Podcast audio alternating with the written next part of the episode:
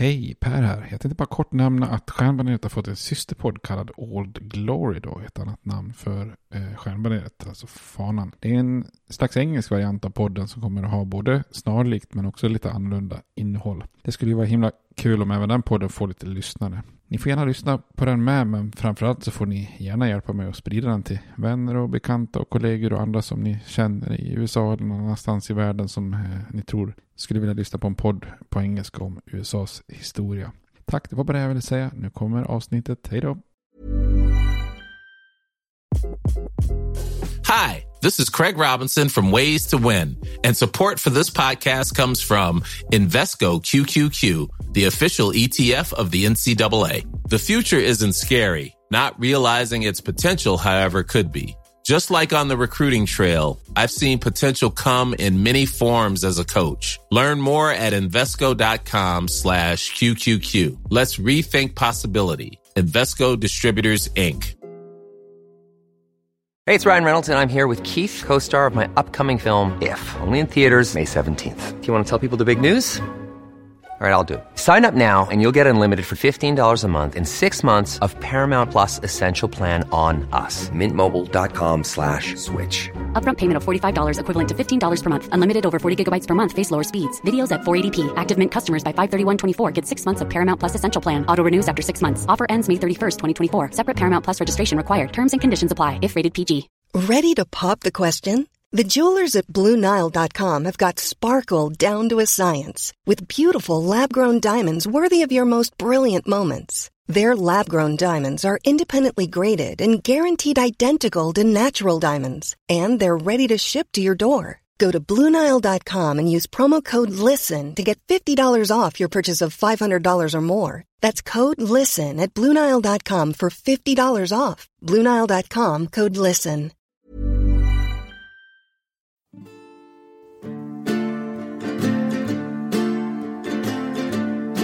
We hold these truths to be self-evident, that all men are created equal, that they are endowed by their Creator with certain unalienable rights, that among these are life, liberty, and the pursuit of happiness. Now we are engaged in a great civil war, testing that government of the people, by the people, for the people, shall not perish from the earth. And so, my fellow Americans, ask not what your country can do for you. Ask what you can do for your country. I have a dream that my four little children will one day live in a nation where they will not be judged by the color of their skin, but by the content of their character. Mr. Gorbachev, tear down this wall. I did not have sexual relations with that woman, Miss Lewinsky. Hej och välkommen till Stjärnbaneret igen. En eh, podcast om USAs historia.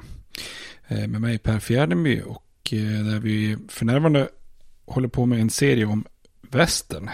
Alltså slutet på 1800-talet i den delen av USA som, som expanderas och befolkas snabbast vid den här tiden då. Eh, Och vi har pratat om många olika grupper här i, i den klassiska västern, det som kallas för the far west. Eh, Vi har pratat om pälsjägare, vi har pratat om eh, guldletare, gruvfolk och de första pionjärerna som korsade hela kontinenten till, till västkusten då i det som ska bli Kalifornien och eh, Oregon och Washington. Eh, sen pratade vi lite om de här med järnvägar och transporter och i ett par avsnitt så eh, pratar vi om de här indiankrigen. Och nu senast så pratar vi om eh, cowboys och rancher som liksom släpptes fritt här nu när marken var tagen från ursprungsstammarna. Eh, och idag ska vi prata om den eh, kanske största gruppen till antalet som kommer till västern som, som också lite frigörs av eh, de här indiankrigen. Och det är ju då nybyggarna eller farmarna. Ibland kallade vi homesteaders efter en, en, en känd lag som vi kommer att prata om mer idag. Och det här är ju en grupp då som försöker skapa sig ett liv här på de här stora slätterna då, Great Plains. Så ska vi se hur det går för dem. Eh, lite spoiler alert, det går inte alltid så bra för, för alla i, den, i det gebiten. Innan vi pratar om det då så eh, brukar jag ju alltid gå igenom en ölstil så att man får ett litet öltips ifall man sitter och lyssnar på podden och, och vill ta sig någonting gott. Och jag sa ju till det här avsnittet att ni skulle köpa en klassisk tjeckisk pilsner då. Eh, och eh, pilsner, alltså ordet pilsner är ju lite så lurigt för att ibland säger man bara att man ska ta sig en pilsner och då är det ju synonymt med att jag ska bara ta mig en öl. Men eh, pilsner är ju en specifik stil också då, en ölstil. Och eh, det här är ju, den, den absolut ursprungligen kom ju då från just staden Pilsen i tjeckiska Böhmen då. Så det är ju logiskt att, stilen heter pilsner när, man, när den kommer i staden Pilsen. Och det är få saker som har sån specifik datum, men 1842 släpptes den första eh, pilsnen då.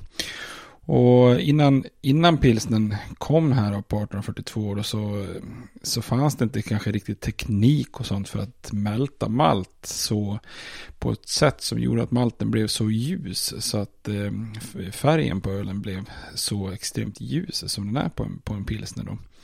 Men eh, nu lyckades man då mälta malt eh, på ett sätt som gjorde att det inte blev så, så rostat och färgat och rökigt och så vidare. Och då kunde man börja bygga en väldigt ljus typ av öl då. Eh, sen var ju också då vattnet i, i staden Pilsen då. Och kanske också i stora delar av, av Böhmen då som, som ligger i dagens Tjeckien. Väldigt mjukt vattnet vilket då också karaktäriserar ölet och gör, gör det väldigt sådär runt och, och fint i smaken då. Eh, det finns ju en sort som heter pilsner urquell och det, det betyder just den ursprungliga pilsnern. då. Eh, och en tjeckisk pilsner är ju en härlig ljus eh, lageröl som, som eh, oftast då kanske präglas av en specifik humlesort faktiskt. Eh, den tjeckiska humlesorten SAS. Och Eh, det den är väldigt lättdrucken, eh, har blivit väldigt populär. Eh, ibland kan det vara nästan lite så här kolatoner. Vilket egentligen kanske då bidrar av, en, av någonting som heter diacetyl som är en, en felsmak i många öl men som kan vara okej okay i en tjeckisk pilsner. Men det är inte lika torrt och knistrigt och, och och mineralrikt som en tysk pilsner. Utan det här det är en egen stil. Då. Och egentligen kan man väl säga då att den här ursprungliga pilsnen har ju egentligen, eller är ju egentligen alla ljusa lageröls ursprungsöl. Så att man kan säga att det är den som sen har erövrat världen i, i många länder och eh, blivit så oerhört populär då. Eh, sen har ju många skapat egna stilar som är bra, men också kanske urholkat genom att tillsätta annat och, och slarva lite med, med, med kvaliteten och ingredienserna så att det blir mer blaskiga i ljusa lager då. Men eh, det finns ju många exempel på den här stilen då. Vill man verkligen gå till botten då med öl från just staden Pilsen så får man dricka pilsner Urquell eller Gambrinus då. Men eh, det finns ju många andra bra öl då. Det finns ju den här Budvar som hamnade i varumärkesfejd med med Budweiser. Eh, det finns ju Krusovic, ett gammalt kungligt öl då. Eh, Staropramen är väl oerhört vanligt att få tag på på olika restauranger och, och bolag och sådär. Eh, och även Slatopramen som är en öl som kanske sticker ut lite mer smakmässigt från de andra då. Jag tänkte nästa avsnitt så ska vi prata om dubbel-IPA. Ibland förkortat lite fräckt som DIPA. Och eh, varför då inte försöka få tag på en Poppels dubbel-IPA eller en Oppigårds Turbo Double IPA. Eh, eller en amerikansk då, Lagunitas Maximus IPA. Eh, eller om man får tag på den, eh, kanske en brittisk Fullers Imperial IPA. Men försök att få tag på en sån dubbel-IPA oavsett land så ska vi prata mer om det i nästa avsnitt.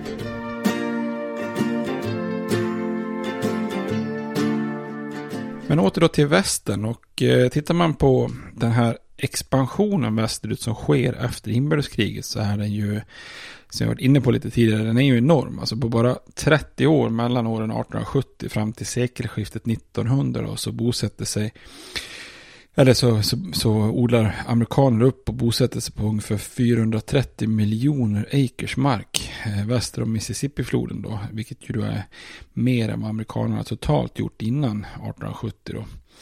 Eh, och folk flyttar ju av många olika orsaker, alltså oftast att man vill förbättra sitt liv på ett eller annat sätt eller att man flyr från någonting då. Vissa vill ju testa lyckan någonstans då med, med guld eller silverruscher och, och andra vill bara kanske slippa ett överbefolkat öst eller kanske slippa skulder och annat som man kanske har. Eh, och vissa söker kanske bara äventyr och för många är det bara ett sätt att försöka försörja sig genom att exempelvis jobba när man bygger de här transkontinentala järnvägarna och så vidare. Och, eh, andra flyr också kanske undan mer religiös förföljelse, vilket då exemplet med de här mormonerna i Utah som, eh, eh som stack på grund av religiös förföljelse, eh, en av de tidigare grupperna då. Men på många sätt så är den här expansionen västerut i någon slags symbios med utvecklingen i, i östra USA. För när befolkningen och industrierna och städerna växer i öst så ökar ju det naturligtvis efterfrågan på just mineraler, kreatur, jordbruksprodukter och sånt från väst. Så att här, här finns ju liksom en, en tillväxt som, eh, som liksom hänger ihop. Eh, öst och väst utvecklas liksom gemensamt tillsammans då. Och är det någonting som den här, hela den här, om man kallar det för nybyggarbonansen eller expansionen av, av nybyggare och farmer i, i väst. Är det någonting som förknippas väldigt hårt med den och den här tidseran så är det ju en specifik lagstiftning och den så kallade Homestead Act som kommer 1862 då. Det här kanske är en av de absolut mest symboliskt viktiga lagstiftningarna i hela USAs och eh, västens eh, historia här då. Om man tittar på den här Homestead så kanske det är den, den lag som, som mest av allt liksom speglar den här Thomas Jeffersons gamla ideal om att alla som på något vis besitter någon form av mod och uthållighet och tro på sig själv ska kunna flytta västut och skaffa mark och bygga sig en liten gård som en liten självständig jordbrukare då. Och den här Homestead Act är ju en av alla de här lagarna som Republikanerna passar på att driva igenom under inbördeskriget när Södern inte längre finns i kongressen och hindrar liknande lagar. Det här pratar vi om redan i avsnitten under inbördeskriget. Att mycket av dess, de bitar som man i Nord och som Republikanerna ville driva igenom eh, hindrades ju utav, utav Södern då. Och inte minst i slutändan av Eh, en president som var lojal med, med Södern i, i Vita huset och för en liknande lag hade kommit tidigare om inte eh, president Buchanan hade lagt sitt veto till exempel. Så medan soldaterna dör för att kontrollera stater som Tennessee, Kentucky och West, Västra Virginia i det som tidigare var den liksom första västen då så lagstiftar man i kongressen om, om den nya västen väster om Mississippifloden. Vad är då den här Homes Act? Jo, men det är, det är en lag då som, som handlar om att staten egentligen mer eller mindre ger bort mark till den som är villig och, och brukar den och tar den i besittning. Eh, så den här lagen ger vem som helst då eh, äganderätten till 160 acres om man bara bor på marken och odlar marken minst fem år. Och sen då betalar en registreringsavgift på 10 dollar då, vilket eh, även om 10 dollar inte fyskan på den tiden så, så är det ju en otroligt liten avgift eh, för att få ett så stort markområde. Då. Så är det något som liksom lockar emigranter över, att, över Atlanten med, med start efter inbördeskriget så är det ju det här erbjudandet som liksom på något vis är helt otänkbart i Europa. Då. I princip ge staten bort mark. Det, liksom, det finns ju inte på kartan i, i Europa. Det, Jerry, Jerry Seinfelds mamma hade sagt that's unheard of. Eh, finns inte på något sätt i Europa då. Eh, och det har ju blivit liksom nästan en mytisk lag det här. Den trädde ju kraft den första januari 1863 symboliskt nog också då samma dag som Lincolns emancipationsproklamation trädde i kraft då, under kriget som en viktig del av att frige, stat, eller frige slavarna. Då. Och tittar man på den här Homestead Act så kan man säga att det är både en framgång och ett eh, misslyckande i ett. Då. Eh, olika sådana här kallade homesteaders då, alltså den som skaffade sig en sån här homestead, ett hemman eller hur man ska översätta det på svenska då. Ehm, så det är ju många som får. Alltså, staten ger bort mer eller mindre gratis 285 miljoner acres mark. Då. Det är ju liksom helt unika proportioner i världshistorien. Då. Men trots det så är det betydligt mer mark som hamnar i, i andra händer för, för försäljning och, och profit. Och det är många, många grupper som den här lagen vänder sig till som aldrig hade möjlighet att, att utnyttja den. Då. Man kan ju säga så här, Homestead Act verkar liksom perfekt i teorin då. Den är efterfrågad av intressen både i öst och väst då. Eh, och i teorin så är det ju en möjlighet för varje liksom underbetald arbetare i öst eller, eller nybyggare i väst att liksom bli ägare av sin egen farm då. Eller sin egen gård då. Den, liksom den ultimata Jeffersonska drömmen då. Men den bästa av intentionen hjälper ju inte och, och, lagen är inte riktigt så framgångsrik som kongressen hade hoppats på eller som myten kanske, kanske gett sken av. Då. Eh, bland industriarbetare i öst så var det extremt få som, som kunde utnyttja eh, den här lagen. Den, den genomsnittliga industriarbetarlönen är så långt ifrån så tillräcklig för att ha råd med att flytta sin familj västerut och kunna köpa nödvändiga jordbruksredskap för att ens liksom komma igång då. Och mycket mindre att kunna liksom vänta ett par år innan deras jordbruk börjar ge avkastning då. Dessutom är det ju väldigt många i, i öst i industrierna som saknar kunskap för hur en farm ska bedrivas i den här ganska specifika miljön som finns i, på de här stora slätterna som vi kommer att komma tillbaka till då. Så det finns en bild av att västern liksom med hjälp av eh, den här Homestead Act är en, en, en, så kallad säkerhetsventil, alltså safety valve. Alltså man tänker sig att dit kunde fattigt folk från öst söka sig på grund av sociala och ekonomiska spänningar. Men, men det här är ju en bild som är rätt så rejält överdriven, eh, ibland kanske till och med felaktig i många fall. Alltså de allra fattigaste industriarbetarna, de, de tar sig liksom inte västerut för att börja bruka jord. Då. Ehm, och den här Homestead Act hade kanske kunnat fungera som en säkerhetsventil om den här federala staten också hade liksom bidrag, bidragit med både fri mark och liksom även fria transporter och jordbruksverktyg och sånt där. Då. Men de som i slutändan då kan dra nytta av den här lagstiftningen eh, i väst är ju nybyggare som, som, som kommer från delstaterna som låg mer eller mindre i direkt anslutning till de här Great Plains. Alltså stater som Illinois, Iowa, Missouri, Arkansas. Alltså personer som redan hade bra kunskaper i jordbruk, var hyggligt vana med de här grässlätterna och som inte hade så hög kostnad att flytta. För dem var den här lagstiftningen viktig att kunna flytta ytterligare längre västerut för att kunna skapa sig ett nytt liv. Då. Ehm, så ny, nybyggare i väst, de, de drar ju nytta av den här lagen, men det där får man också nyansera lite. Det är inte alls i den utsträckning som, som det var tänkt då. Ehm, den allra viktigaste orsaken till att det blev så är ju då olika brister i den här lagen. Ehm, och framgången som, som olika typer av spekulanter och företag har i att kunna kringgå lagen då.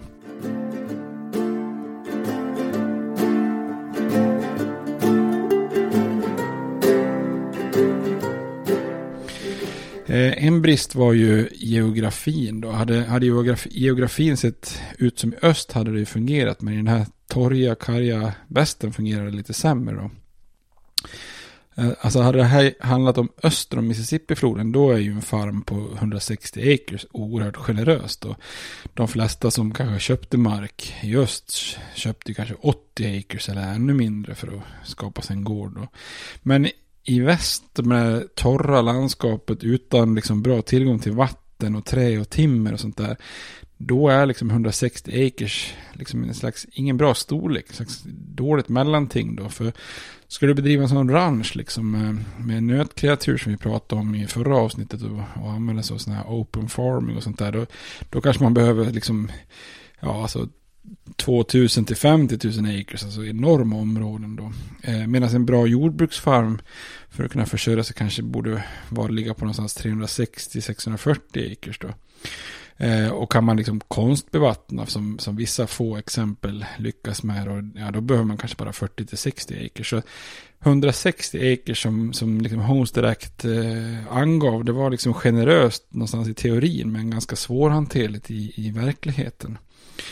Eh, den här till, olika tillags, tilläggslagstiftningen gör inte saken bättre heller då. För det, det finns en lag där man försöker skapa möjligheten att säkra ytterligare 640 acres genom en inledande betalning av, av 25 cent per acre. Om man sen efter tre år har ordnat någon form av konstbevattning så kunde man köpa marken för en dollar per acre. Och, och var man inte intresserad så kunde man överlåta rättigheten till någon annan att köpa. Då. Men resultatet av det här det är ju då att olika ranchägare och sånt där låter sin personal registrerar sig för de här 640 acres och efter tre år så samlar man ett antal vittnen som kan svära på att de har sett vatten på ägarna. Vilket då i många fall inte var mer än att man hällde ut en spann vatten på, på marken så att man rent bokstavligt talat inte ljög. Jag har sett vatten på, på, på marken då. Eh, och det här var ju ett sätt då för många av de här ranchägarna att komma över enorma markområden då genom att låta, låta utnyttja personalen och den här lagstiftningen för att bara roffa åt sig mer mark då. Eh, en annan så eh, finns det en annan lag för timmerindustrin då som eh, så, där de också kan utnyttja en motsvarande lag som handlar om skogsområden där man kunde och där går de här timmerbolagen in och typ betalar vilken typ av sjöman eller helst som finns på någon krog på kusten för, för en liten ersättning. Ibland liksom får du några öl typ och och då kan man använda de här för att registrera sig för att få skogsmark då för att sen liksom bara någon timme senare låta dem skriva på papper som gör att de överför rätten till de här skogsmarkerna till timmerbolagen. Då. Så att Eh, det finns liksom ingen eh, byråkrati och myndighetsutövning eh, och, och kontroll över de här lagstiftningarna. Det gör ju då att, att stor, eh, stor kapitalister kan liksom bara utnyttja för att få mer mark. Då. Eh, men den, den grupp som kanske främst frustrerar nybyggarna och, och liksom drev med avsikten i den här Homestead Act, det var ju rena spekulanter från öst, alltså olika typer av kapitalbolag och markinvesterare. De ser ju då till att köpa upp eller, eller tillförskaffa sig alla bra markområden längs vattendrag, järnvägar och andra platser lämpliga för, för bra farmar och städer. Och, och, och, vissa mer ärliga aktörer utnyttjade ju gamla lagar, gamla lagar om att kunna köpa mark. Andra mindre ärliga aktörer köper ju upp mark genom de här olika typerna av bedrägerier. Då. Man kunde exempelvis betala personer för att registrera sig som, som sådana här homesteaders för att sen då skriva över marken på bolagen. Och kraven om att man bodde och, och hade bebyggt liksom eh, marken kunde man också systematiskt eh, fuska med. Och vissa angav, angav att man har fört upp en byggnad utifrån lagens krav då på 12 gånger 14. Eh, men man utelämnar att, vi prat, att de pratar om inches istället för feet. Som då var själva grejen i, i lagstiftningen. Att man var, var tvungen att ha ett eh, hus på 12 gånger 14 feet. Eh, ett annat sätt är att dra upp ett antal vittnen då, som får svära på att man har sett ett hus på marken, marken då, och, och då tillskrivs man ägorna då. Men vad det handlar om är ju att ett och samma det är ett och samma hus som bara flyttas runt från Homestead till Homestead. Lite som en, ja, men som en slags husbil ungefär då. Det brukar kallas för Dummy Homestead då. Och på grund av att avstånden är så stora då så är det omöjligt för myndigheten att syna de här typen av, av bluffar då. Och det innebär då att, att spekulanter kan komma över i jätte, jätteområden av, av mark då. Så det innebär ju då att nybyggare som kommer västerut egentligen har två alternativ. Endera får man skapa sig då ett homestead billigt utifrån den här lagstiftningen då. Men då hamnar man ofta väldigt långt ifrån vatten, transporter, ort orter och, och, kanske få någon extra dålig eller svårodlad mark. Eller så får man helt enkelt köpa sin gård av spekulanterna som var bättre placerade och gav en möjlighet att, att överleva. Men då, då blir det också lite eh, dyrare och då krävs det att man har finansiella medel i ryggen. Då. Eh, en, en, annan aktör som tillförskaffar sig enorma mark markområden i västern är ju järnvägsbolagen. Det här pratar vi om redan i avsnittet om transkontinentala järnvägen. Då. Eh, den federala statens sätt att få de här järnvägarna byggda eh, ja, har man egentligen betalat för, för järnvägen var ju att ge bolagen mark på båda sidor om järnvägen som, som bolagen kunde sälja då med, med, med vinst. Då. Och Eh, det här gör ju att järnvägsbolagen blir de absolut största markägarna i väst. Då. Och en följd av att alla som vill ha en gård eller nära järnvägen då, då, då är man ju tvingad att köpa marken från de här bolagen. bolagen. Då är kostnaden kanske runt 4-5 dollar per acre. Och då kan man ju jämföra med den här administrationsavgiften på 10, 10 dollar för att få 160 acres i ett svep då, som Homestead-lagen egentligen då förespråkar. Då. Eh, det finns också stora områden i väst som eh, avsätts av den federala staten för utbildning, framförallt då någon form av jordbruksutbildning för att vara specifikt. Och det är en berömd lag som heter Murray Land Grant Act från, också från 1862. Då. Och den här lagen ger alla delstater rätt till, till 30 000 acres i väst för varje kongressledamot som delstaten hade i kongressen. Eh, och det är ju, ja, den här lagen är lite konstig för det är många stater som inte egentligen behöver all den här marken som i sin tur säljer till spekulan spekulanter då. Mängder med mark som inte kommer olika homesteaders till nyttan då. Sen eh, finns det positiva saker i den här lagen också, att den också eh, ligger till grund för mycket av eh, utbildningssäten och universitet och sånt där. Så hela västern hade från början då, eller ja, från början, inte sett ur ursprungsamerikanernas ögon direkt, utan, utan den vita amerikanens ögon så hade hela den västern från början varit federal mark då. Och den här federala staten då, Uncle Sam som den brukar kallas för, ägde ju då runt 1860 då ungefär en miljon acres. Eh, även om man drar bort berg och, och liksom ren öken så åt, åt kvarstod ju då många, många, många acres då.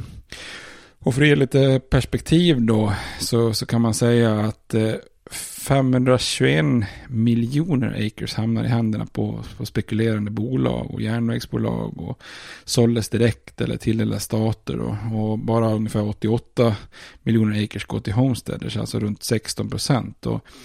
Och, uh, det, det, och det är egentligen då bara i, i teorin uh, av, av de här 88 miljoner acres som, som var ju många också bluffregistreringar då. Så totalt sett registreras ungefär runt 600 000 Homestead-patent. Men drygt mer, mer än hälften av alla de som registrerar en, en Homestead eh, valde ju sen bort eller misslyckades att bosätta sig eller misslyckades att söka patent eller leva upp till beviskraven. Så att det är ju inte alla de här ansökningarna som, som leder någonstans då. Så man kan väl summera det med att i slutändan så är det ungefär en niondel av, av all mark i västen som, som går då till individuella jordbrukare egentligen den grupp som kongressen hade tänkt skulle gynnas av den här lagstiftningen.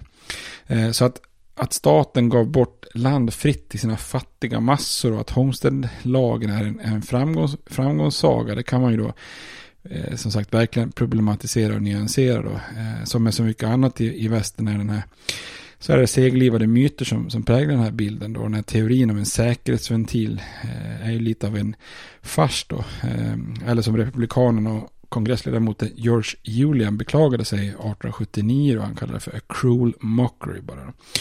Och som vi kommer att se så blir det snarare städerna en slags säkerhetsventil för folk som söker sig dit från jordbruksregioner. Så att det här med säkerhetsventil liksom blir lite bak och framvänt. Då. Eh, och historien om Homestead Act är ju inte en historia om hur arbetare i fabrikerna i öst eller massvis med immigranter genom statens välvillighet kan börja ett nytt liv som farmare i väst. Utan, utan väl, en historia som präglas väldigt mycket av bluff och bedrägerier och monopolsituationer och som gör att liksom sju åttondelar av hela västen hamnar i händerna på, på, på några få aktörer. Då. Eh, men ska man vara positiv då, nu målar jag kanske lite för, för mörkt här, så är det ju faktiskt så att det är ju trots allt ändå många tusen eh, personer som blir nybyggare i väst med hjälp av lagen då. Och man ska heller inte underskatta lagens liksom förmåga att eh, faktiskt marknadsföra västen bortanför Mississippi-floden och kanske även att påverka immigranter att komma till USA. Även om det liksom blir, alltså drömmen om ett nytt liv kanske inte realiseras genom en homestead i väst så är det ju kanske många som får ett nytt liv ändå så att säga. Så att det kanske, mm, den kanske har större framgång just som en, som en myt än, än i praktiken då. Och sen får man väl eh, se, väga vad man, vad man tycker är, väger mest då. Att, eh, att, att det ändå var några som fick eh, dra nytta av lagen eller att, eller att man ser det som ett misslyckande när bara en niondel av, av lagstiftningen fungerade som det var tänkt.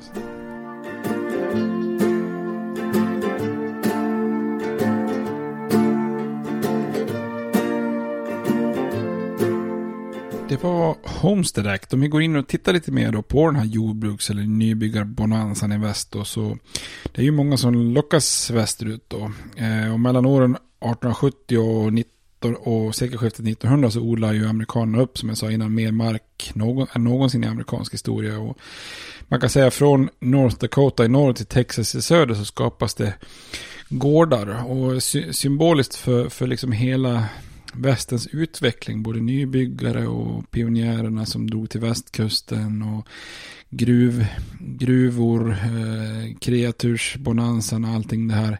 Är ju att tittar man på siffror så runt 1850 då. Eh, året när man kompromissar mellan nord och syd. Och inbördeskriget ligger 10 år fram ungefär.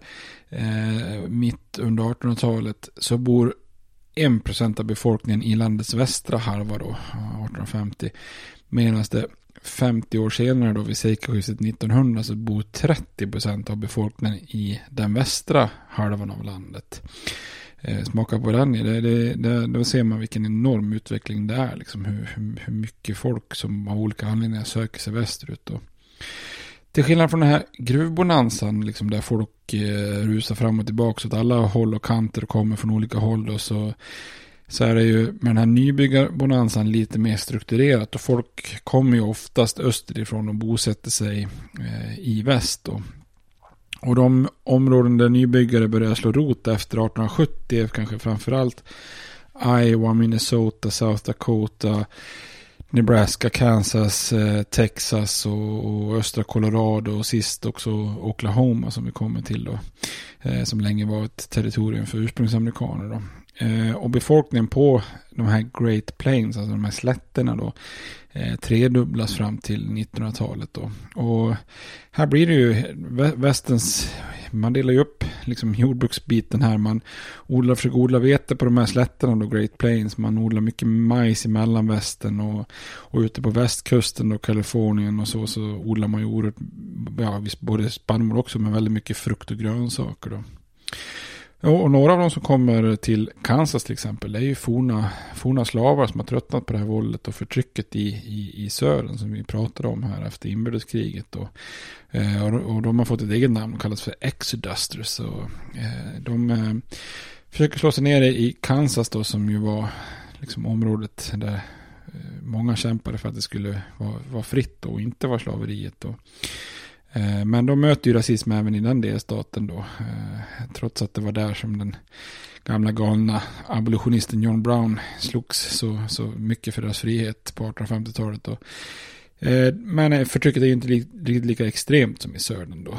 Så att eh, man, man, man, man slås ändå ner där. Och vissa forna slavar hoppas ju att man faktiskt ska skapa liksom mer eller mindre en svart delstat sen någonstans längre västerut då. Till exempel tillsammans med ursprungsamerikaner i Oklahoma. Men det, det är ju ingenting som det blir någonting av då. Eh, många av de som kommer västerut är också nya emigranter då. Eh, järnvägsbolagen marknadsför ju hårt i Europa att det finns billig mark för alla som vill till västern då. Och järnvägen hjälper ju bosättare och emigranter att ta sig västerut ut fort då. Sen är det ju väldigt många emigranter som inte hamnar eh, liksom som någon, e-, äger någon egen gård eller så. Det, det får väl komma in på framöver. Liksom, immigranthistorien är ju oftast en, en ganska tuff och en tuff och hård verklighet kanske inte alltid går som för Karl Oskar och Kristina i, i, i, den klassiska berättelsen där. Och det kan man säga, eh, Karl Oskar och Kristina kommer ju till Minnesota innan den här Homestead-lagen trädde i kraft för övrigt.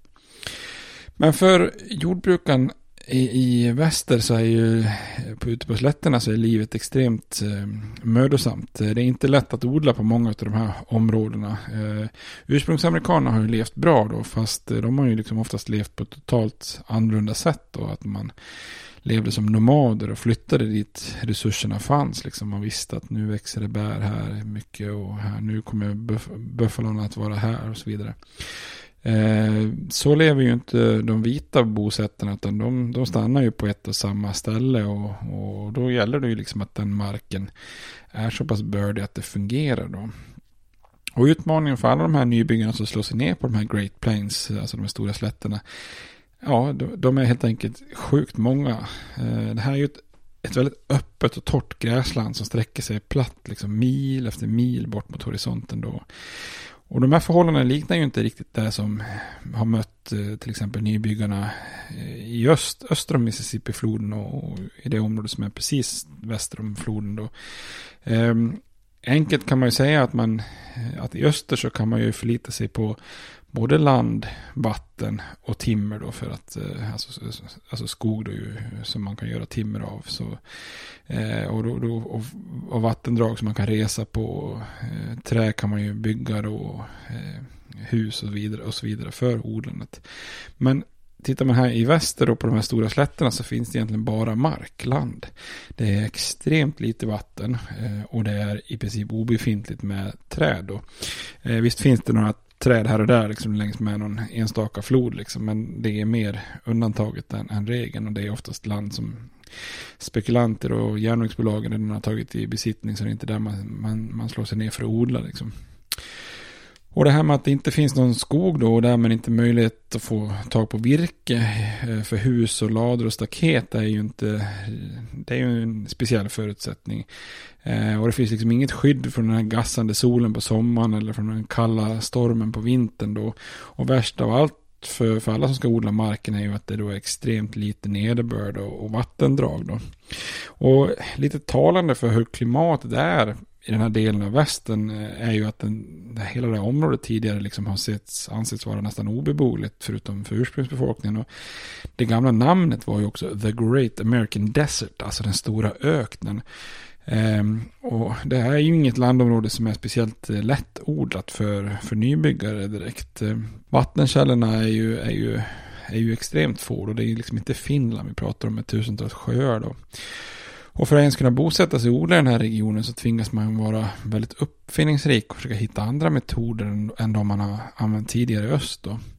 Eh, bristen på eh, träd och timmer löser man ju framförallt genom att bygga jordhus. Då. Eh, senare när man börjar närma sig sekelskiftet börjar man ju komma på någon form av liksom takpapper som kan funka för att bygga med billigt material. Men till en början så, så, får man helt enkelt bygga jordhus. Alltså man gräver till bitar av jord och gräs. Det blir lite nästan som en slags variant av tegelstenar fast, fast inte riktigt lika hårt då.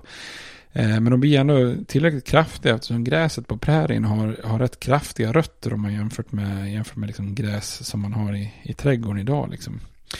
Eh, så man, man, man staplar upp det här och bygger liksom ett, ett hus av, jord och gräs och så vidare. Eh, husen får ju oftast då eh, eh, eh, bara en, en liten dörr och ett, och ett, par gluggar då. Fönster är ju alldeles för ovanligt och dyrt så det, oftast hänger man kanske bara lite tyg för fönstren då. Och inne i huset så hänger man kanske ett skynke för att få möjligtvis liksom avdelning till två rum då liksom. Eller sånt där. Och de här jordhusen skyddar exempelvis mot regn när det regnar. Men sen så sipprar det ju sakta igenom det här. Så, det, så efter en stund när det liksom kanske har slutat att regna utanför huset och solen skiner. Så då, då börjar det nästan mer eller mindre regna inomhus då så att säga. Eh, det var som någon, någon kallade det, man har, man har rinnande vatten men kanske inte riktigt som man tänker idag då. Så att det finns många så här lustiga historier om när barn har växt upp och beskriver det här hur, hur deras mamma stod och lagade mat inne i huset eh, samtidigt som det liksom eh, bara droppar från, från taken då. då. Och den här bristen på träd har ju också gjort, tidigare gjort den här möjligheten att avskärma ägarna, ja i princip omöjligt när man inte kan bygga någon form av staket. staket då.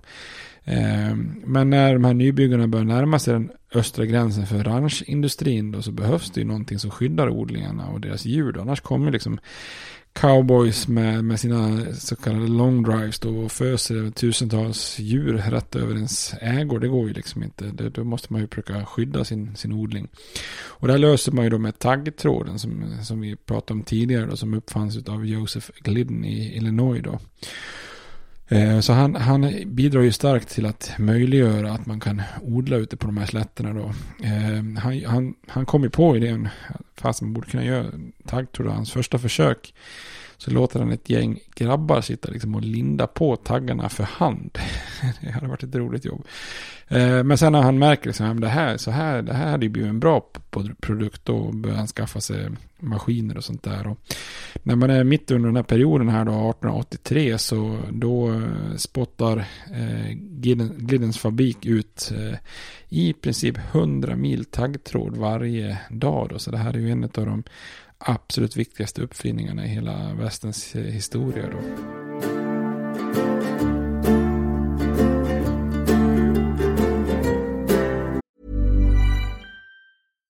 Ready to pop the question? The jewelers at BlueNile.com have got sparkle down to a science with beautiful lab grown diamonds worthy of your most brilliant moments. Their lab grown diamonds are independently graded and guaranteed identical to natural diamonds, and they're ready to ship to your door. Go to BlueNile.com and use promo code LISTEN to get $50 off your purchase of $500 or more. That's code LISTEN at BlueNile.com for $50 off. BlueNile.com code LISTEN. Hey, it's Ryan Reynolds, and I'm here with Keith, co star of my upcoming film, If, only in theaters, May 17th. Do you want to tell people the big news?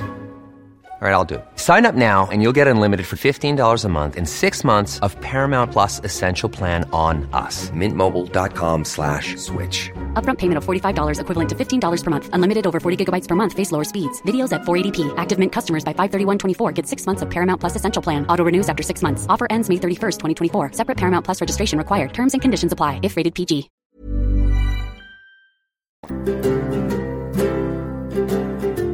Det stora problemet för odlandet på slätterna var ju att få tillräckligt med vatten också för, för grödorna då. Och eh, de bästa markerna längs liksom vattendrag och sånt, det är ju oftast uppköpt av spekulanter och jordbruksbolag och stora rancher och sådär.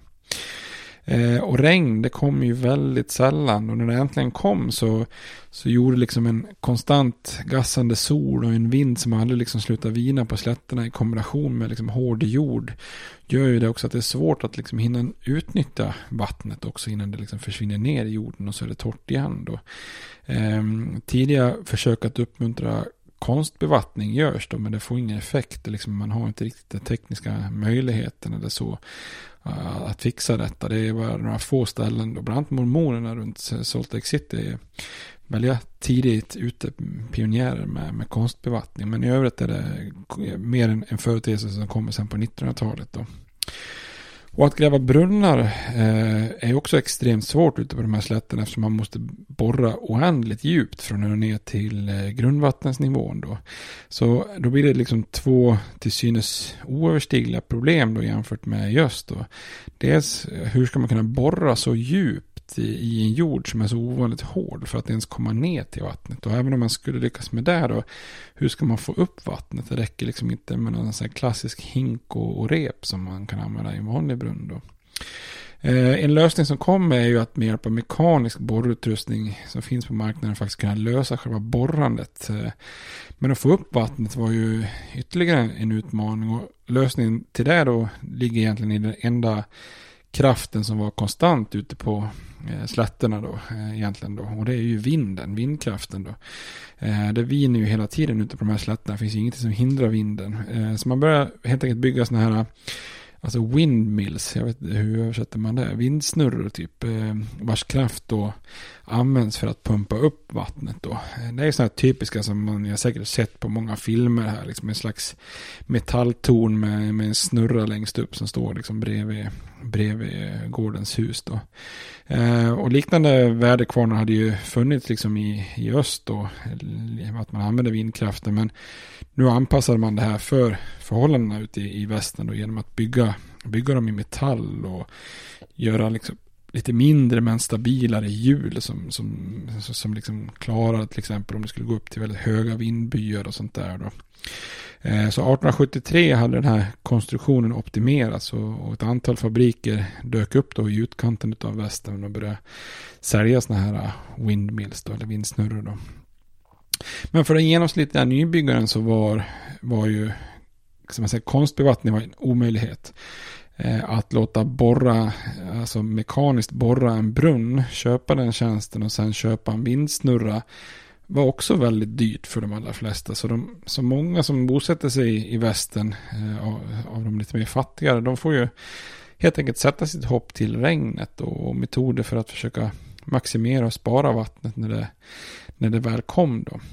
Eh, problemet är ju att det faktiskt inte regnar särskilt ofta eh, i det här området. Då. Eh, I princip försöker man ju odla på mark som det inte går att odla på naturligt. Då. Eh, och med, med facit i hand kan man tycka att det är lite naivt. Liksom, här har vi ett område som länge kallas för The Great American Desert och här försöker vi då odla liksom. Eh, men brister i kunskapen gör att det också uppstår en, en väldigt liksom konstig och utopisk filosofi som många tror på som, som enkelt eh, går ut på att regn följer plogen. Alltså att börjar man odla marken och bygga den och så vidare så kommer det här att liksom påverka värdeförhållanden och ge mer regn. Eh, som att man skulle liksom påverka klimatet genom att eh, göra mänskliga ingrepp. Då. Och det är ju såklart ganska idiotiskt. Eh, alltså att försöka få ett ökenliknande område att blomma genom att bara ploga jorden. Men det här får en stor genomslagskraft då. Eh, och en orsak till att det faktiskt gör det, folk är ju kanske inte helt superdumma. Och det är ju att den här teorin kommer på 1880-talet, precis när många drar västerut. Och då har, finns det ett antal år där det regnar ovanligt mycket ute på slätterna. Så att det får ju den här teorin lite vatten på kvarn så att säga. Eh, men när det sen blir liksom normal torka igen då så då har ju redan många flyttat ut och börjat odla. Och då blir det ju en situation som för många familjer blir helt ohållbar då. Eh, för det är ju såklart, det är ju en jäkla utmaning att försöka odla i ett mer eller mindre ökenliknande klimat då. Eh, och det, får ett begrepp till och med kallas för dry farming, alltså torr jordbruk. Eh, alltså det, det, man kan ju bara höra på namnet, dry farming, låter inte som någon sån här superidé kanske. Eh, och för de lite fattigare nybyggarna och, och, och, jordbrukarna så finns det ju dessutom andra hinder med material och vatten, som om inte det vore nog då. Eh, på många ställen i väst så dyker det ju med jämna mellan upp svärmar av skadedjur, till exempel gräshoppor då. Och kommer en sån här stor gräshoppssvärm, ja då är det oftast kört. Och i bästa fall hinner någon ut jävligt hastigt för att täcka över brunnen om man nu har en brunn då.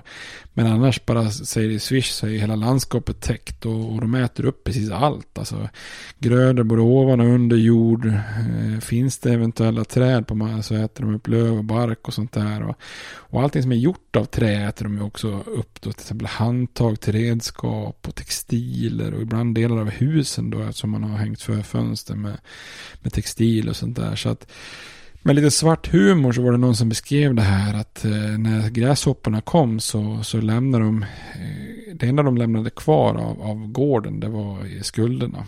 Eh, resten åt de upp i princip då. Eh, en annan fara då är ju också bränder, för om det börjar brinna i det här gräslandskapet så kunde ju enorma områden brinna ner då. Eh, och det är ju en fara då, framförallt på, på sommaren då. På vintern så då kan det lika gärna vara lika förödande med olika isstormar och om det blir riktigt kallt där och det börjar blåsa till så blir det enorma förödelser också. Sen för många av de lite fattigare jordbrukarna är ju redskap ett problem. Det behövs ju bra redskap om man ska nå ner i präriens liksom hårda jord. Och det behövs liksom plogar och harvar och skördredskap med mer av metall och stål. Annars är man liksom lite rökt. Då. Ehm, och så, det kan man ju säga då om de som blir framgångsrika och, och, det som blir lite mer större kommersiellt farmande. Att det driver ju på innovationen inom jordbruket väldigt mycket genom att försöka odla upp den här västen som inte är optimal då, eh, till en början. Och det är ju, man driver på innovationer som, som den här silon att förvara spannmål i som uppfinns 1875 då. Man eh, uppfinner storskaliga skördetröskar som, som dras av typ tio hästar och sköts av lika många personer. Liksom. Eh, eh, så det här är viktigt för jordbrukets utveckling i stort i USA. Men det kommer ju sällan de här fattiga pionjärbönderna till, till godo då så att säga. Eh, lyckas man med allt det här, liksom eh, vatten, material, eh, andra katastrofer och så vidare, så är ett annat problem för många nybyggare också är att de internationella priserna på spannmål eh, fluktuerar och, och, och, sjunker liksom successivt. Så att även om man liksom lyckas med själva odlandet så är det inte så att man blir direkt eh, rik på det. Då. Och många nybyggare i västern, kanske framförallt kvinnor då, finner ju också, alltså livet blir ju enormt ensamt där ute på prärien. Alltså man, har, man har sin gård då, men det är ju extremt sällan man träffar andra än sin, sin närmsta familj på gården då. Avstånden kan ju vara enorma. Det kan vara tiotals mil till närmsta granne eller ort eller postkontor eller något sånt där. Då. Så den här stora, så precis som vi pratade om den här boskapsbonansen med de här long drives och, och open farming, eller open ranching och så vidare fick ett ganska byskt slut då i slutet på 1880-talet. Och det är likadant med nybyggarbonansen då som får ett ganska tvärt slut 1887 då. Det året och sen kommer det en rejäl torka då. Och sen så kommer det fler sådana här torkår med torkor, liksom 1889, 1894. Och det här gör ju att jättemånga bondefamiljer tvingas överge sina gårdar. Eh, inte ens de som har kanske vindsnurror för att få upp vatten och djupa brunnar klarar sig då. Så på bara fem år i början av 1890-talet så halveras till exempel befolkningen i västra Kansas. Eh, och det finns ett känt uttryck då eh, som, som var In God we trusted, in Kansas we busted. Så ute på de här stora slätterna så är det ju många som misslyckas då. Eh, och tittar man på de områden som faktiskt blir lite mer framgångsrika jordbruksområden permanent så är det mycket östra Kansas, östra Nebraska, Iowa, Minnesota. För där kommer det liksom tillräckligt med, med regn. Men, men längre ut på slätterna så är det väldigt svårt då så att säga. Man kanske inte ska tänka sig det här lilla idylliska jordbrukslivet som beskrivs i Lilla huset på prärien till exempel. Eh, det är inte ute på de här värsta slätterna utan det handlar ju snarare om eh, Minnesota på 1870-1880-talet där det, där det är bättre förhållanden att odla helt enkelt. Då. Den hårda tillvaron i, i väst eh, för många fattiga jordbrukare gör ju att det väldigt tidigt uppstår proteströrelser i väst eh, bland jordbrukare. Man börjar organisera sig för att protestera mot sänkta spannmålspriser, höga järnvägspriser för frakt, dyra banklån och så vidare. Då. Eh, en väldigt sån här tidig proteströrelse är The National Grange of Patrons of Husbandry, oftast känt som enbart The Grange. Eh, en senare organisation kallas för Farmers Alliance som är väldigt stark i de här jordbruksbaserade västern och södern då. Eh, men även om många misslyckas och andra sliter hårt och många inte får så lyckosamma liv som man kanske hoppas på så förvandlar hela den här jordbruks och nybyggarbonanzan det amerikanska jordbruket. För de, de eh, farmer som överlever på de här stora slätterna då, Great Plains, det är ju oftast så kallade bonanza farms, alltså eh, på de här norra slätterna. Eh, och där, de kunde överleva genom att vara just så här stora kapitalistiska gårdar då, där man, där man eh, hade någon som hade kunnat investera och ha mycket arbetskraft och stora områden då. Och även då att man har eh, råd då med en väldigt hög grad av mekanisering då, där man använder Eh, kraftiga eh, verktyg, nya verktyg och så vidare. Eller redskap kanske man ska kalla det för. Då. Ehm, så kommersiella krafter så skapar ju då liksom business av, av jordbruket också då. Eh, det är egentligen samma gamla utveckling som jag pratat om tidigare, både gällande pälshandel och ädelmetaller och boskap. Att ehm, det är inte riktigt den här Jeffersonska drömmen med, med individer som lyckas, utan det är oftast väldigt mycket ehm, storsatsningar och, och finansiärer som, som lyckas eh, göra storskalighet utav, utav allting för att gå med vinst då, så att säga. Men trots, och så trots liksom att många kanske på ett individuellt plan misslyckas så, så blir de här delstaterna väster om Mississippifloden blir ju landets kornbord och som försörjer den här växande befolkningen i öst. Eh, då, bland de stora städerna då där Kalifornien producerar vin och frukt och olika saker. Och Texas och eh, vissa eh, farmer längre norrut står för biffen då om man säger så. Och många av de övriga staterna står för stora mängder av vete och kanske även lite majs. Så redan 1890 så producerar västen så mycket att USA faktiskt börjar exportera ett överflöd av vete. Och, då är man ju framme vid ett läge där man har väldigt stora, stora gårdar med hög mekanisering då för att klara av det på, i den här geografin som, som råder. Då.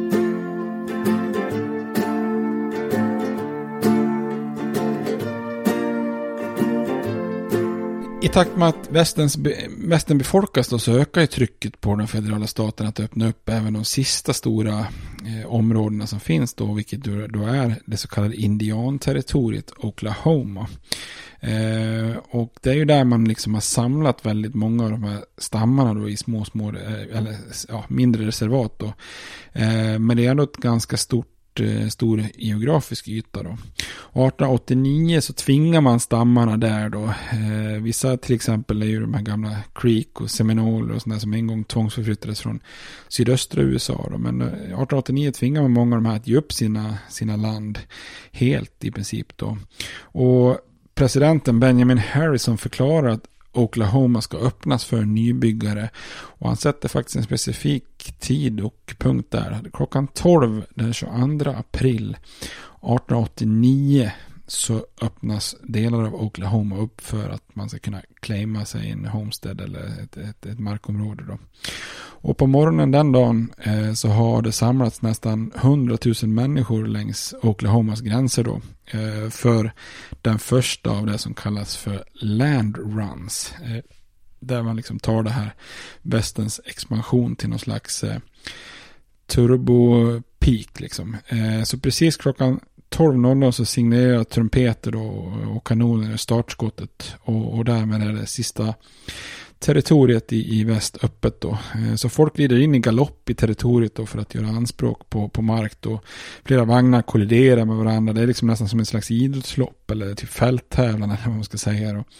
De som ärligt har stått på startlinjen och, och lobbat för detta i många, många år brukar kallas för boomers. Ehm, men sen fanns det också för såklart folk som har försökt fuskat och tagit sig in i området och gömt sig då så att man snabbt skulle kunna bara claima det här när startskottet går då. Och har inte armén lyckats hitta dem och tvinga dem att lämna eh, området eh, för att ställa upp som alla andra på startlinjen så att säga.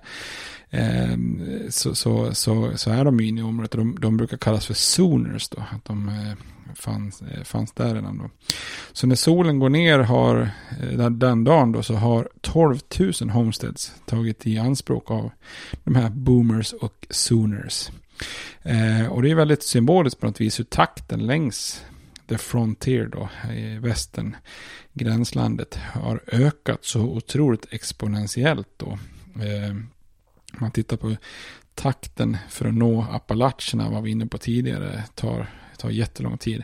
Flera hundra år. Eh, takten att nå från Appalacherna till Mississippi-floden tar ytterligare ganska lång tid. Och sen så tar det liksom resterande två tredjedelar tar inte alls speciellt många år nu. Och nu intar man liksom eh, en, hel delstat liksom på, på jättekort tid.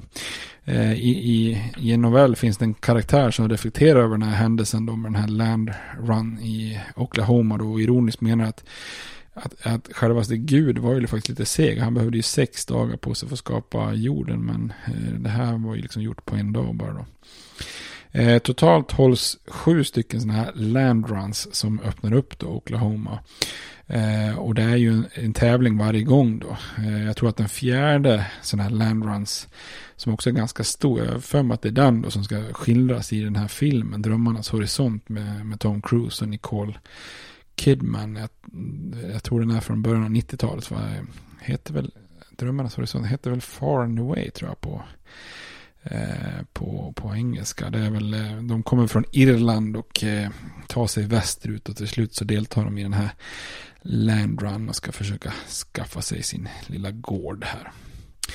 Eh, så 1889 öppnas eh, Oklahoma då, och territoriet eh, blir en delstat 1907 då. Det är ju inte ens 20 år senare och då bor det 500 000 invånare i Oklahoma. Så att där ser man hur fort det kan gå liksom när, när väl de här krafterna i västern sätter fart. Då.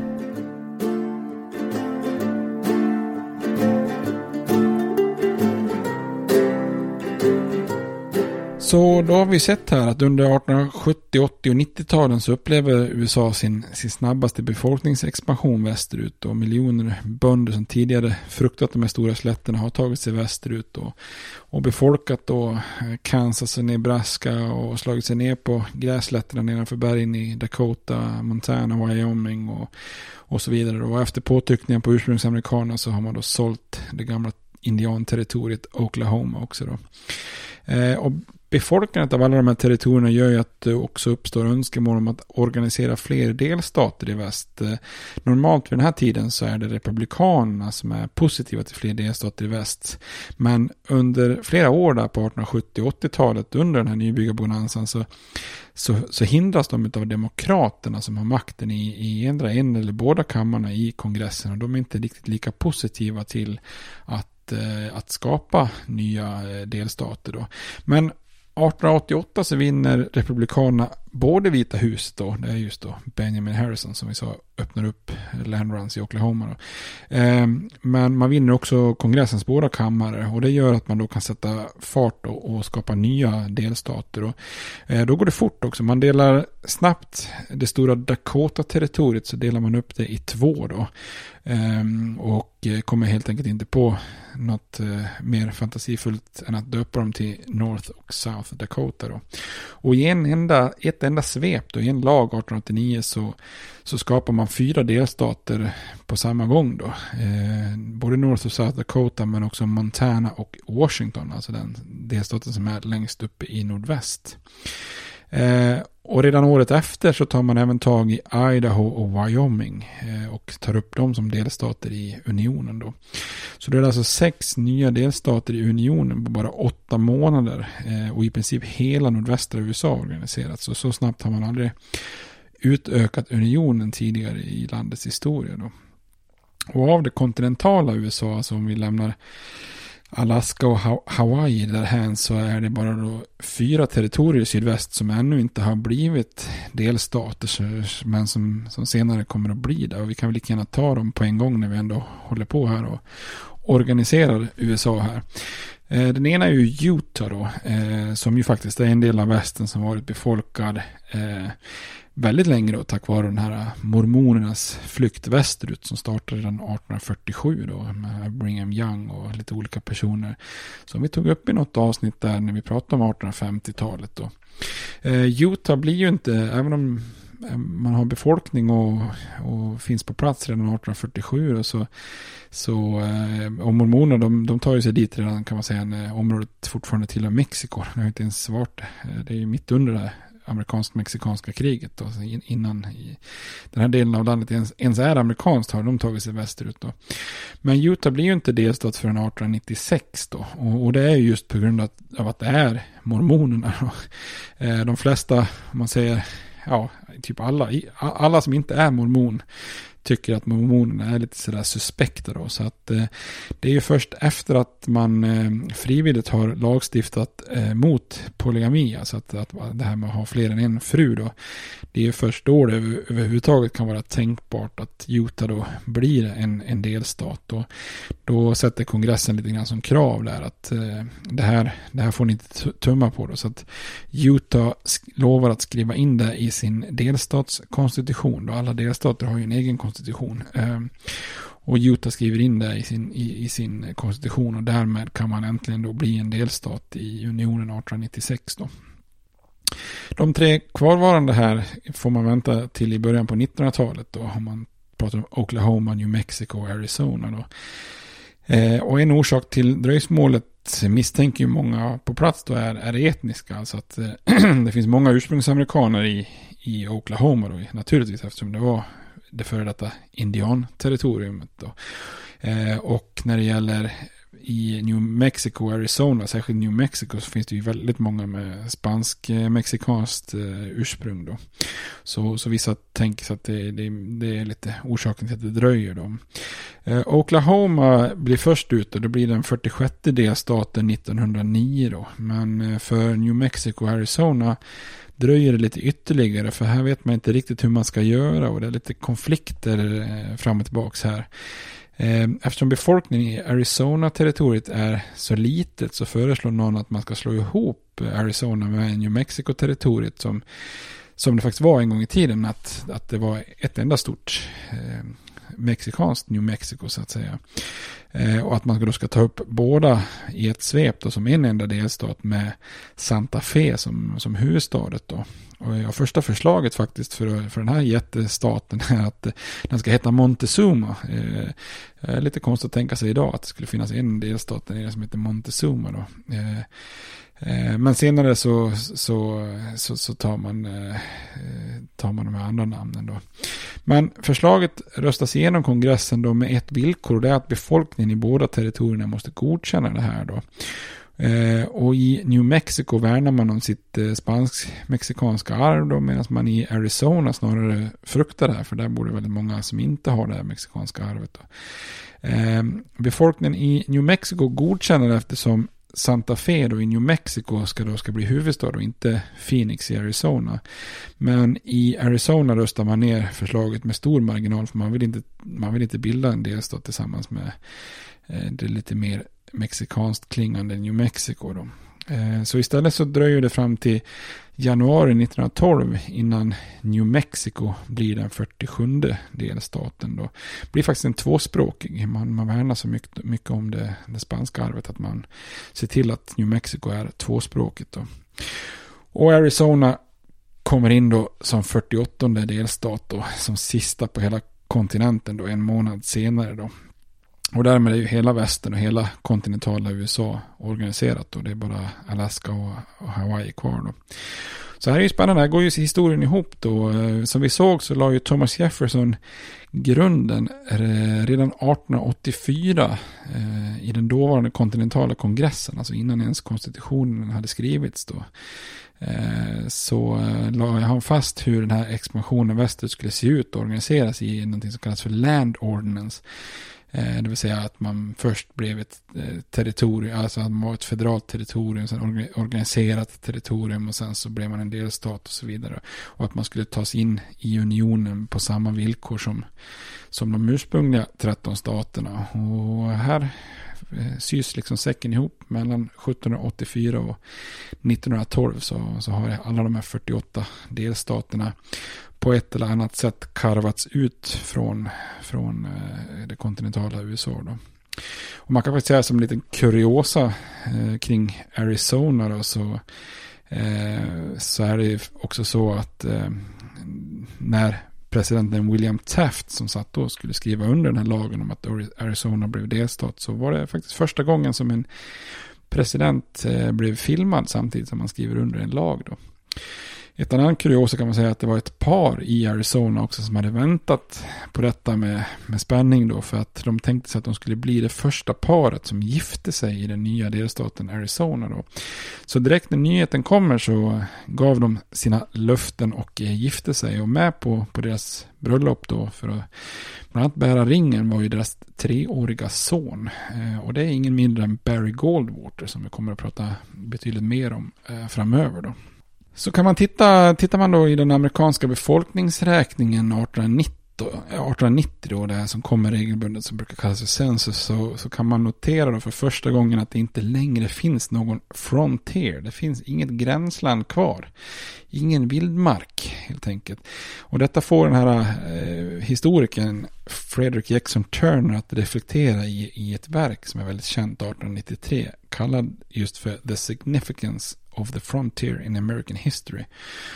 Och han menar här då Turner att, eh, alltså att det är amerikanernas kontinuerliga expansion västerut som har format den amerikanska utvecklingen. Att den amerikanska karaktären av att vara oberoende, individuell och självsäker eh, har formats av detta och att det har skapats liksom en form av utvecklings och anpassningsförmåga. Då. Och frågan är då vad frånvaron av the frontier, då, gränslandet, eh, skulle innebära för, för USA när man då går in i 1900-talet. Då. Och det är väl Ja, det, det fick en väldigt stor genomslagskraft, hans tankar då, men det är väl aningen överdramatiskt då, för att tittar man sen på historien så har ju fler människor än någonsin flyttat västerut, även i början på 1900-talet. Och västern fortsätter ju att utvecklas på många sätt och USA fortsätter att utvecklas och, och ha, bevara sin speciella karaktär. Så att eh, det, det kanske var, var lite att ta i att det skulle innebära så stor skillnad här när, när den sista gränslandet försvann då. Men trots det så kom ju alltid den här the frontier, the far west, västern, eh, gränslandet. Eh, speciellt den här perioden vi har pratat om nu, de sista 50 åren, när USA har befolkats då, the last frontier, det, det, spelar ju en väldigt stor roll i den amerikanska självbilden då. Inte minst i form av alla otroliga myter som omger västern. Och um, de här tänkte jag vi skulle gå in på i nästa avsnitt helt enkelt. Myten om västern. Då, ni, då blir det Wild West show och noveller och filmer och, och lite klassiska eh, banditer och personligheter får vi väl ta upp då. Så eh, jag återkommer med det. Tills dess får ni ha det bra. Hej då! States like these and their terrorist allies constitute an axis of evil And if the hippies and the yippies and the disruptors of the systems that Washington and Lincoln as presidents brought forth in this country will shut up and work within our free system of government, I will lower my voice. If the impeachment provision in the Constitution of the United States will not reach the offenses charged here, then perhaps that 18th century Constitution should be abandoned to a 20th century paper shredder. Therefore, I shall resign the presidency effective at noon tomorrow.